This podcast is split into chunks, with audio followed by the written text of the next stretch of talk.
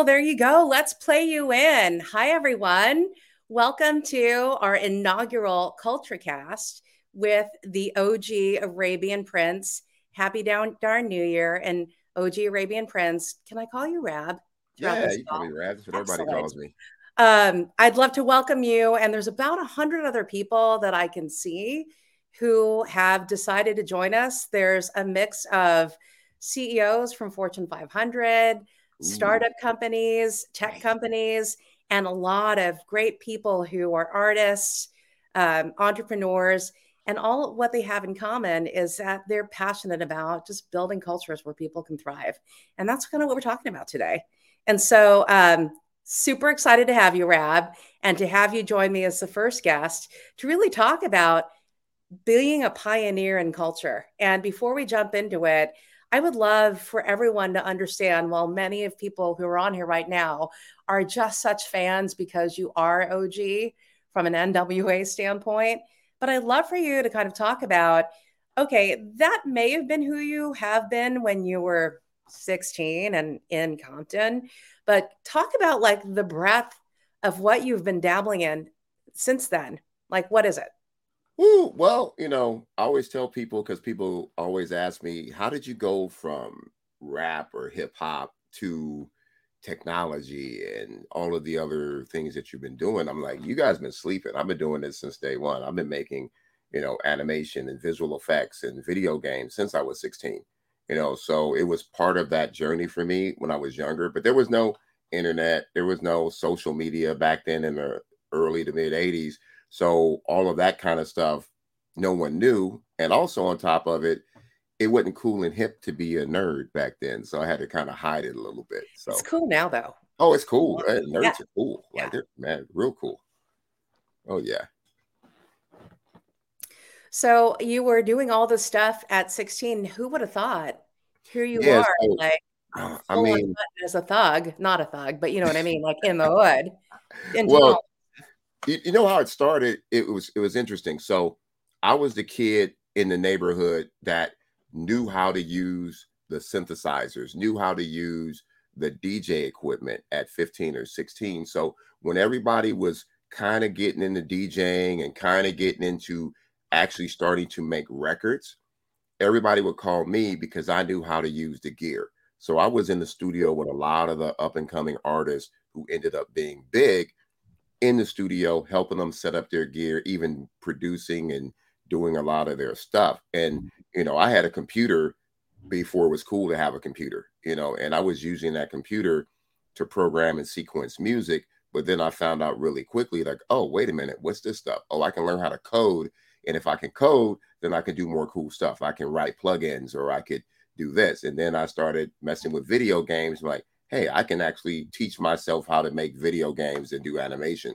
So I kind of did all of that kind of stuff because I had so much time on my hands, because all I was doing is sitting in the studio all day. That's amazing. And so you went from um, being a complete nerd, of course, studying is what I'm hearing you talk about, and dabbling in creating video games, playing video games, coding, um, to what has that turned into today? Like, so what have you been up to? Oh, my goodness. So, you know, after making music and, you know, doing video games and a bunch of animation projects over the years, I'm actually still doing all of those things and more. I'm the C E O of a company called M D DAO, which is an interactive medical. I hate to use the word metaverse because I don't really believe in metaverse as okay. people call it, because I just say interactive web, because if you think about it, people go, oh, the metaverse is coming. Every kid that plays Fortnite, that plays Roblox, that is, you know, they've been in the metaverse for years. Even when I was playing video games, I still do to this day. So don't tell nobody. But, you know, being an R P G player, playing yeah. um, EverQuest and Aethron's Call and all of those R P G games back in the day till now, we are in the metaverse. Like, we lived in there every single day. Like, even to this day, every day I log into her couple of games and I'm playing against people or with people that I know. Yeah. That's the metaverse. So there's nothing new about it. It's just being opened up to the masses now. So, you know, I've been in this forever. And, you know, now that I'm the C E O of this medical endeavor, we want to bring an interactive web that's more community based, so mm-hmm. people can have more of uh easier way to get healthcare. You know, we want to bring healthcare to the lowest common denominator and um, make it accessible for everybody. That's great. You're also a C E O of a high performance racing company that's also a, a DAO, a distributed autonomous organization. What is that? Yeah. So um, one of my doctor partners introduced me to another doctor who was passionate about electric vehicles. He okay. drives Teslas, and he's totally passionate about pushing the whole um, autonomous, um, sustainable, green, you know what I mean? Um, that kind of a future for transportation. So he said, man, I, I, I saw your guy, you know, Arabian, and I think he would be perfect to help us with this project. Do you mind if we steal him part-time to be the C E O of our thing, which is called um, Driven Performance? And what our vision is, is to build the first ever carbon neutral racetracks for electric vehicles. So people will be able to take their vehicles, their electric vehicles, out onto the track, not only to race them, but to learn how to really drive these cars properly, because there's so many accidents with people in these yeah. electric vehicles, because they're like go-karts. They have no combustion. You push on the gas pedal, yeah. it goes. And, you know, Teslas on a track, a regular track, are beating Ferraris and Lamborghinis in the quarter mile because it's all torque. So you have to kind of teach people how to be safe with these things. So we're in the process of building our first tracks um, pretty soon this year. So yeah, I got a lot on my plate. That is so wild. I know. We'll we'll totally jump into it, because I know there is so much that you have been up to. I mean, my husband Michael and I were traveling. I think you and I talked about this. We were back in Doha and Dubai for the World Cup, and it's like there is O G Arabian Prince all over the place, you know, in the D J scene in Saudi Arabia, which we'll get into. But going back to Web 3.0, since I know I'm still new and learning all of this, and um, can you talk about what a D A, a, a distributed autonomous organization really means from yeah. um, what it means in, in Web 3.0? Yeah, so uh, a DAO, decentralized autonomous organization, pretty much, if, if you want to really simplify it, it's a community of people who vote on what is. And I put okay. what is as a question mark. So we vote on what is it supposed to be. And whatever it is could be anything. Like there are DAOs on, there's, I'm a golfer. So there's a golfing DAO where they built this organization where people voted on what golf courses to play, or what golf course can they build. I think they're actually raising money to buy a golf course. So oh, wow. um, there's DAOs on building new properties, or, you know, it's a bunch of people getting together to vote on what's next. And that's pretty much as simple as I can put it. And that's what we're doing with our medical and actually with the racing. I love that. I love that you pointed that out, because that goes right into the heart of what we want to talk about, which is culture. You know, CultureCast, it is about people who are passionate about creating cultures where everyone in it can actually thrive. And you talked about this notion of community, and in all the scenes that you've been a part of, you know, going back to the day where everyone at least knows you publicly, from back then until now, you know, the music scene, video games, um, technology, coding, creating all these projects, being part of Web 3.0 and bringing that to the mainstream. What I'm hearing you talk about is these communities that people are a part of. And so when we think about culture, I think about the word community. How would you define culture? No matter what scene you've been in, you've been in, how culture, would you define yeah, it? So to me, culture, first and foremost, is community. I always use the word community, community and culture, you know, the things that you grew up on, whether, and culture doesn't always have to be, you know, part of your heritage. It doesn't have to be, you know, uh, a thing that's your race. Mm-hmm. It's your culture, where you grew up, how you live, the the city or the world region that you live in. You know, you have, there's so many cultural things that are, you know, um, embraced by the Hispanics, the Blacks, the Asian communities. Each Asian community has their own culture, but they have something that they share in common as a culture. So culture is kind of complicated. And that's why I travel around the world. Like when mm-hmm. I go to the Middle East and to the region, I'm there because the Middle East is now opening themselves up to the rest of the world. They're they're opening themselves up to music. And what's interesting is they're getting into electronic music. They're getting into hip hop. And you have to go there and be a part of it to have them understand the culture of hip hop, but also yeah. to preserve their own internal culture of the Middle East and the region. So it's a fine kind of mix. It's a fine wine that you mix together, bringing a bunch of different cultures together to create something new. So for me, culture is something that has to be preserved mm-hmm. and handled very, very lightly with uh, kid gloves. Yeah, I, I love how you're talking about it. It is about preserving culture. And in the context of, I'm going to say, um, pop culture, the culture where people grow up in or neighborhoods, what I'm hearing you say is it's actually recognizing that people bring different backgrounds and thinking from how they grew up or from where they live. And that actually becomes part of a community that they're becoming a part of. And if you want to talk specifically about, you know, the, the music scene in Saudi Arabia or hip hop, and like they're bringing that in because they're open to it. But then I hear you talk about too, like there's a very specific Saudi or Middle Eastern culture too that you need to honor. And so how do you bring the two together? And, you know, I think as it applies to corporate America, where I've had the chance to be a leader of service and serving communities, and that, you know, I've always thought about corporate cultures in the same way. So it's like, yes, you recognize what's the purpose and vision for the company, but you also can't forget that at the end of the day, the people who you're serving, so the employees inside the company, are really a reflection of the consumers or the guests or the customers that that company is either creating a product for or delivering a service to. And like recognizing what they bring to the table also shapes that culture. So I'm just trying to uh, translate that. I think that's really super interesting. I think about too, um, you are, have always been on the forefront. You know, you have been on the hip hop scene and, you know, video games and even Web three point oh at the beginning of seeing something. And when you think about shaping culture, you know, what are those influences that shape culture beyond what you do specifically? Like, for example, I think about music culture, and I'm really dating myself when I say this, but the role of M T V, right? So back then there was radio and there were records.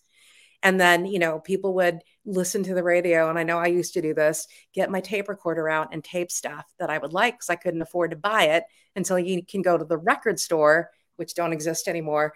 And then like, here comes M T V. And I just would love to get your perspective on, to me, that kind of um, not disrupted, or maybe it did, but helped to define the music scene and the music culture.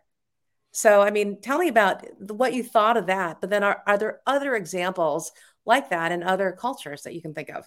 Yeah. I mean, you know, for us, me growing up in Compton and being part of that community, which, you know, turned out to be one of the bigger influences on hip hop, to looking at how we influence things across the world. You know, I often talk about N W A. It's the funniest thing that people always look at N W A and what we've done, and they say, what were you guys thinking about? Like, you guys must have been in the studio, you know, like prophets. And I'm like, no, we were hungry. We wanted to eat. So we wanted to make music. And, you know, it was as simple as that. We were just in there having fun making music, but not knowing that our showcasing of our culture in Compton and the yeah. things that were going on in our hood across the country change things, and even across the world, because now you've got kids in suburbia playing Straight Outta Compton and other songs of ours, and the government getting involved and the F B I getting involved and trying to stop what we were talking about. We didn't know it was going to be something that big. Wow. And even to this day, it's still continuing on. And that's what I talk about when I go to the Middle East, when I go to Africa, and you see the influences on their culture, how they dress, the music they listen to, all started from a couple of little places in L A and New York, you know, and that's how culture can change things in the world. It's actually giving, I would say, a key to the bank of getting people out of these inner cities and these hoods and these ghettos, because a lot of them didn't have a way out. They either yeah. had to be a sports star or had to be really smart, or they had to rob and steal or sell drugs. But now, you know, music and culture, and I'm not even talking about musical culture, because culture goes to art and fashion. There, there are people like, um, you know, rest in peace to Virgil Abloh with yep. Off-White, and going on to be the creative director of Louis Vuitton and things like that. You know, he came from the hood. Yep. So, and his desire of changing style and and dress and fashion from a cultural, you know, urban standpoint propelled him to the highest standpoint that you could possibly get to. So, yeah, it's it's very important, and I'm there to push it every day. That's why I'm building these amazing tech centers across the country for kids, to give them the tools so that they can open their minds and expand their visions to do whatever they want to do. Yeah, talk about these tech centers. I know we haven't talked about that specifically. What are you doing and why are you doing it? Um, I'm doing it because I know who I am. I was this little kid who grew up in Compton, who had crazy uncles and cousins who were actually the ones doing all of the dirt and yeah. craziness in the hood, who didn't want me out there with them. So they fill my room and my mind with, back then, I wouldn't call it as much technology, but it was, you know, synthesizers and records and record players and stereo systems and ham radios. They were giving me stuff in the seventies that was electronic stuff to keep me from being in the streets. And that's what really, really defined who I am today. And for me, I'm doing the same thing with these kids. Like, we just put eighty-nine computers in Inglewood School District to teach kids how to use Unreal Engine, yeah. which is what they used for Mandalorian. They use it for video games. We put those things in. We put a little esport area in there. And then another project I'm working with is Sola Beehive, which is in the inner city in um, South Central.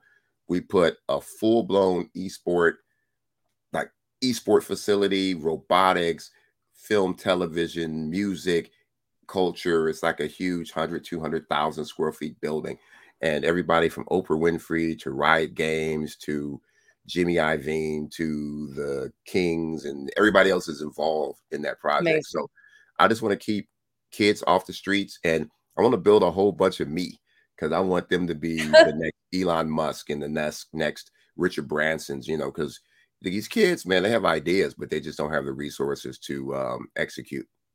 Yeah, I think, I mean, I know R I P Virgil Abloh, and I think about the story you tell about his um, ability to bring street design to the masses and to luxury, and actually make it more appealing to people, no matter what social background they're from. Um, I, I'm hearing you talk about building these tech centers and also creating something that's relatable, aspirational, and accessible to these young kids, you right. know? So it's like, here's this luxury, which, by the way, you can be a part of, because you're trying to encourage them. Actually, I hope you're interested in this, because you too can like learn these skills and um, go and become, you know, the next version of a tech person, which is amazing. So, um, I think it's really awesome that you're doing that. And I think there's a lot to say about really creating culture. And I know you and I have talked about this behind the scenes. Tell me more about, like, all right, so you're creating kind of this framework for people. I believe culture is also co-creation. It's not like someone just comes in and going to adhere to what I think. I think the more people get engaged as part of the community, and you've already said this as relates to Web three, people get to vote. Um, but, you know, tell me your thoughts on co-creation of culture. How do you make sure, you know, in these tech centers specifically, can these kids actually shape their experience? Yeah, I think they can. Um, we have to make sure that we put the right people in place to teach, to curate, yeah. to create these um, experiences for these kids, right? Because I've been to places, I won't mention the ones I've been to, and you know, the, everyone means well. Everyone wants, want, they want kids to grow and learn.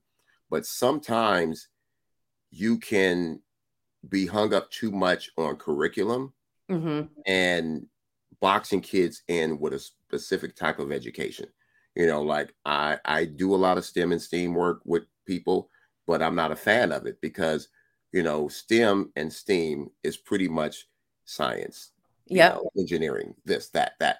Now, what if a kid isn't interested in that? Do they not do it? Or do you allow them to explore other avenues? So I, I believe in more of an open source environment where you bring kids, you show them tools, you show them things. And then the moment you see that spark, no matter what it is, when you see that spark, you push that kid in that direction. Um, perfect example. There's a company I work with that it's a C A D program. They do, you know, three D design for things, and their uh, demos for the kids was showing kids how to make buildings and how to make architectural structures. Yeah. And I'm thinking like, well, that's cool, but this same software is the same software they use to design sneakers for Nike.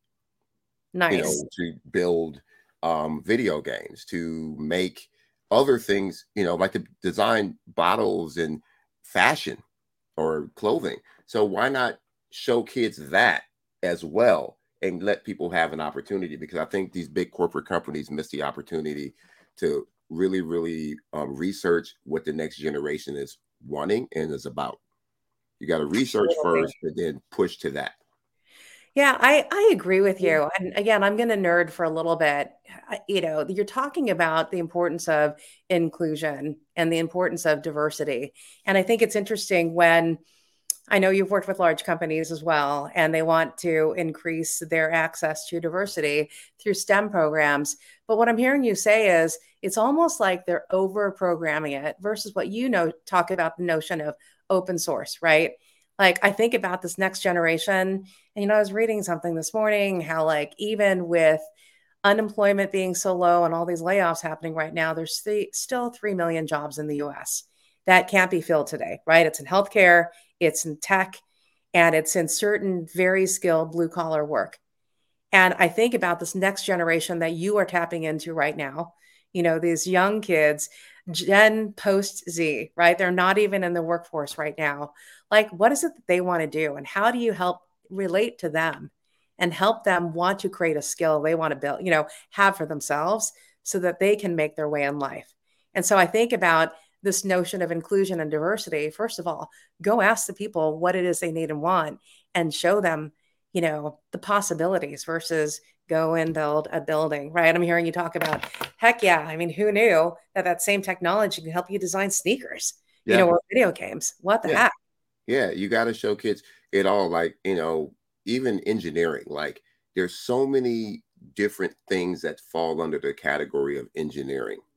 But yet and still, when you say engineering to a kid, it sounds yeah. boring because the people that are teaching it are only teaching you how to be, uh, you know, like I said, build buildings or be an engineer for the space shuttle or this kind of stuff. And there's not nothing wrong with it. There's people who want to do that.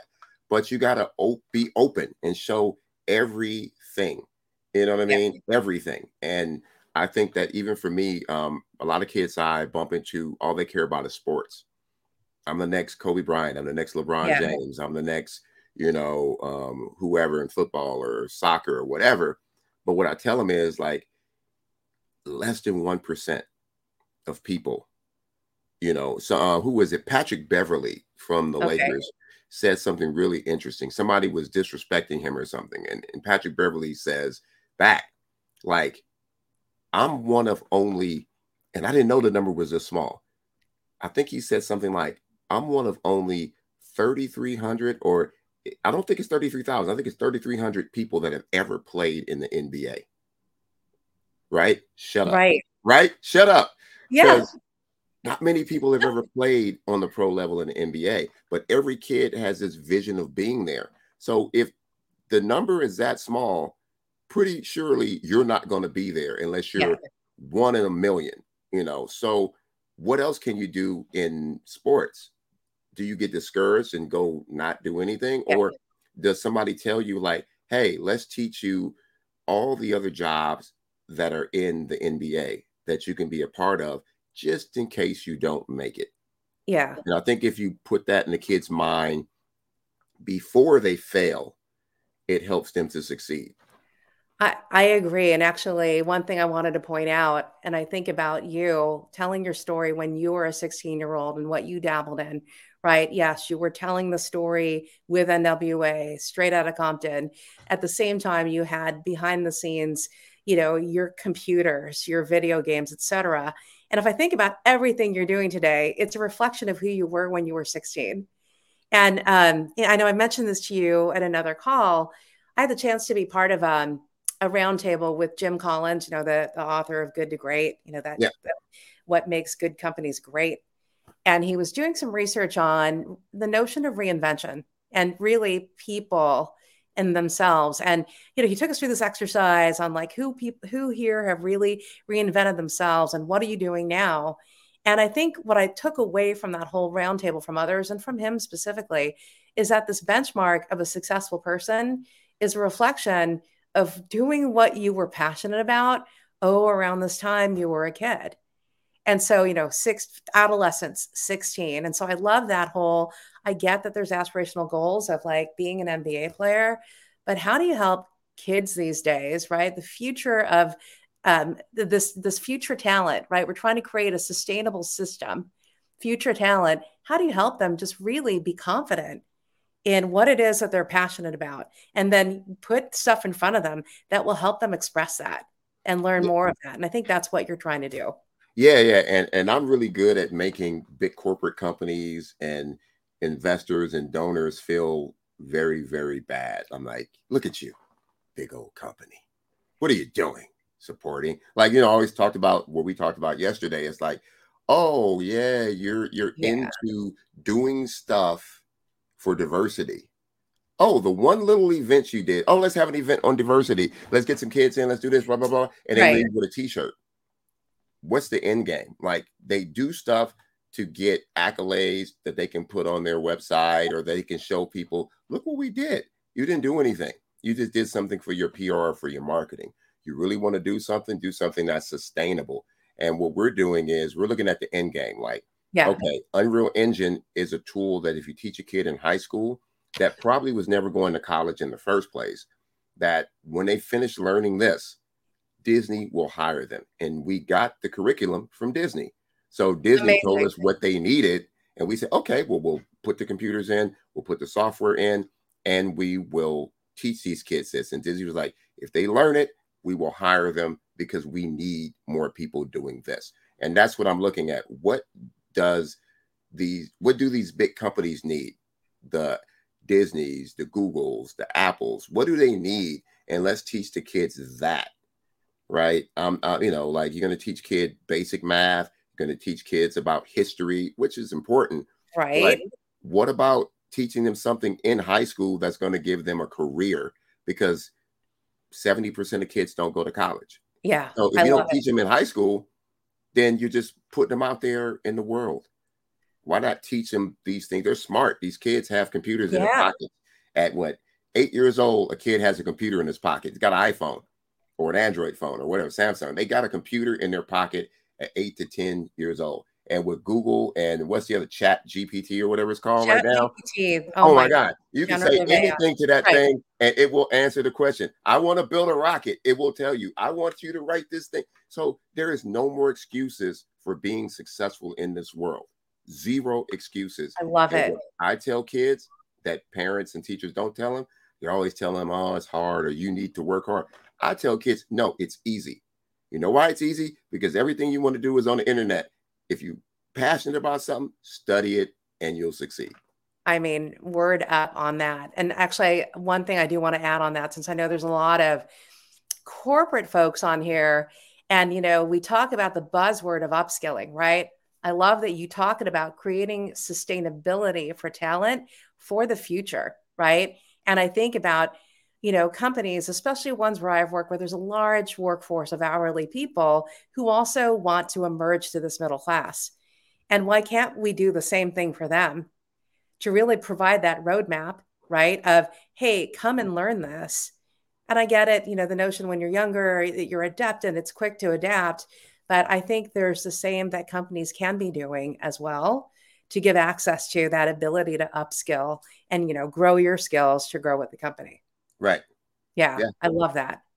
Oh my gosh, I know we are coming up at like thirty minutes, and I know we planned on talking thirty minutes. Just a couple of more questions. You know, we talk about culture, and you'd mentioned this too, like um, how music ha- has actually opened up eyes to people around the world. And you're talking about Africa specifically, and how like fashion was influenced, you know, from music in L A and New York. And I think just fashion influences me just in general. So, I mean, I know every time I see you, you're always wearing something crazy. SpongeBob. Like, I mean, yeah, SpongeBob. But let's talk about like, all right, what are you wearing these days? Like, what are what's your fave? I mean, I'm still like ninety percent SpongeBob, honestly. Okay. Like every single, pretty much every day I wear something SpongeBob. And people are like, you're a freaking fifty-seven-year-old man wearing SpongeBob. I'm like, I worked hard. So I should be able to wear what I want to wear. So yeah. I, like, I just like SpongeBob. It, it keeps me light. It, it's fun. Um, a lot of big brands now are making SpongeBob and other other cartoon stuff for adults. Rick and Morty. You be, we talked about the what's it three N Y stuff. Oh yeah, and, three N Y. I know yeah. Sam's on here. Oh yeah, my God. Hey Sam, I'm giving you. Look at that. I'm promoting for three N Y. What do I get? Do I get a T-shirt? I'm just kidding.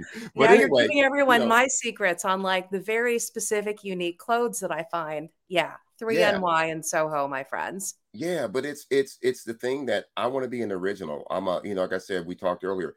I'm a self-proclaimed futurist. I'm a C-list celebrity, but a self-proclaimed futurist. And I don't care about fame. I don't care about whatever. I do what I do. I wear what I like. And I'm on a golf course. course. I'm, I'm a you know semi-pro golfer. So when I play in these pro-ams or these tournaments, I'm wearing SpongeBob, and I don't care. Yes. And you know, and also I I, I tell one running joke about wearing SpongeBob, you know, because I'm from N W A and I drive fancy cars and I get pulled over a lot by the police. If I get pulled over and step out the car in SpongeBob, well, I'm a threat. Like really, like That's really, so like I'm a threat. uh, well, I mean, okay, I hear you. I think the same. I see many people on here making comments who I've had the chance to work with, like for the last two decades. And, you know, I think I've always rolled in if, with what I want to wear.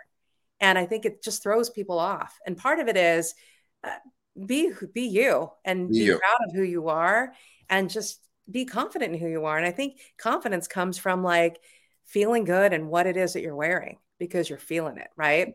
I yeah. love it. One thing I'm going to say, too, is really yeah. quickly is um, I deal with a lot of investors and startups. Right. And I think part of the fail of, you know, F T X and all of the crazy things that are going on with investments and startups right now is the fact that people get so into this stereotype of what a C E O or what a founder looks like, right? And yeah. a lot of money goes to a startup that has Harvard or Princeton or Yale graduates, and they have this amazing deck and all of these accolades and all of these yeah. things, and they're wearing a suit and tie, and then they get all the money and then it fails. But then you look at the C E Os today of most of the billion dollar companies or most of the, you know, the companies, the unicorn companies, these guys are wearing sneakers and a t-shirt. So you got to look past what somebody looks like yeah. and really, really look at the product that they're bringing forth to market, and also look at what people need. So, you know, like it may be somebody that doesn't know how to market their product or even yeah. how to build their product, but they might have something amazing. Help them. Yes. Right? And I think these, you know, investors get lazy and they just want to get the next best thing by not doing much. But we all have amazing resources. And if there's an amazing idea, we have to help them, especially people from diversity and inner cities and, you know, lower, you know, regions and rural regions. There are ideas everywhere, and we need to embrace them. I love that. I think that's actually one of the closing questions that I wanted to ask, which is advice you would get every give everyone here. I mean, I'm seeing all these great comments on people just resonating with what you're saying. I think one piece of advice that I'm hearing is one way to build culture is how do you help people? Like literally when people feel lost or they don't know that they belong, look past it and find a way to reach out, right? And ask ask them how you can be helpful to them. What other advice would you like a executable step or thing that people can do on this call to be successful at pioneering culture? Yeah, in your city, wherever you're at, you know, okay. at your at your business, at your office, you know, like look and see what's needed. Like, especially some of these schools, these schools need so much help. I go to some of these schools and I'm like, is that the same book that I had in nineteen eighty? Like, really? I am not lying. I walked in, I walked in Inglewood High School and I'm like, whoa, this is the nice. same hallway that I walked through years ago when I came over here and D J'd a party. Like, it's, you know, they're starting to get money so they can, yeah. you know, become more efficient and newer, but it's sad what these kids are having to deal with every day when they learn. And we really have to do better at putting the tools out there okay. for the next generation. I mean, because I'm old and I'm getting older. I need some of these young kids to take care of me and do something so I have a comfortable, comfortable retirement. You know, we can't yeah. just let it go by the wayside. Well, a good place to start then is in our own cities, in our communities. What can we do to help that next generation? Bingo. Um, all right. As we close, I do want to get into what are you up to next? I'm super excited for you just to at least share this really quickly. Yeah, what so are you we, doing talk, we talked about all the business stuff, all yeah. the, you know, foo-foo stuff, but me and me and my buddy, Mister Ice-T, and another one of my buddies, Tommy the Animator, we have created a new animated project that's about to reap the world. We're about to take over the world with this new animated project. So we have a production company. We partner with a really, really big, big, big, big company called Buddha Jones. It's the number one trailer um, slash advertising company for film and television. And we're bringing something that's about to change the world as far as animation. And um, yeah, that that's coming like really, really, really soon. Oh, we're about to start shopping this right now.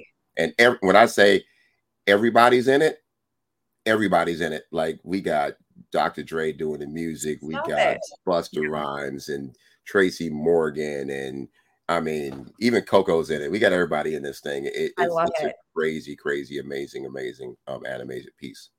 All right. When this hits the world and you take everybody by storm, y'all are coming back on and let's talk about the culture you're creating with this new animated project. I'm yeah, super excited it. about this. Thank I you. mean, that is like the definition of inclusion and diversity and innovation. And so I want to thank you, first of all, for being part of this inaugural CultureCast. Inaugural. Hey, this yes. is a- Wait, isn't this the second time we've done something inaugural? Because with your old company, I was yes, the first over there. Right? You were like the O G. There's That's a reason right. why you're the O G. Always the O G. Um, always the O G. I mean, you are the source, my friend.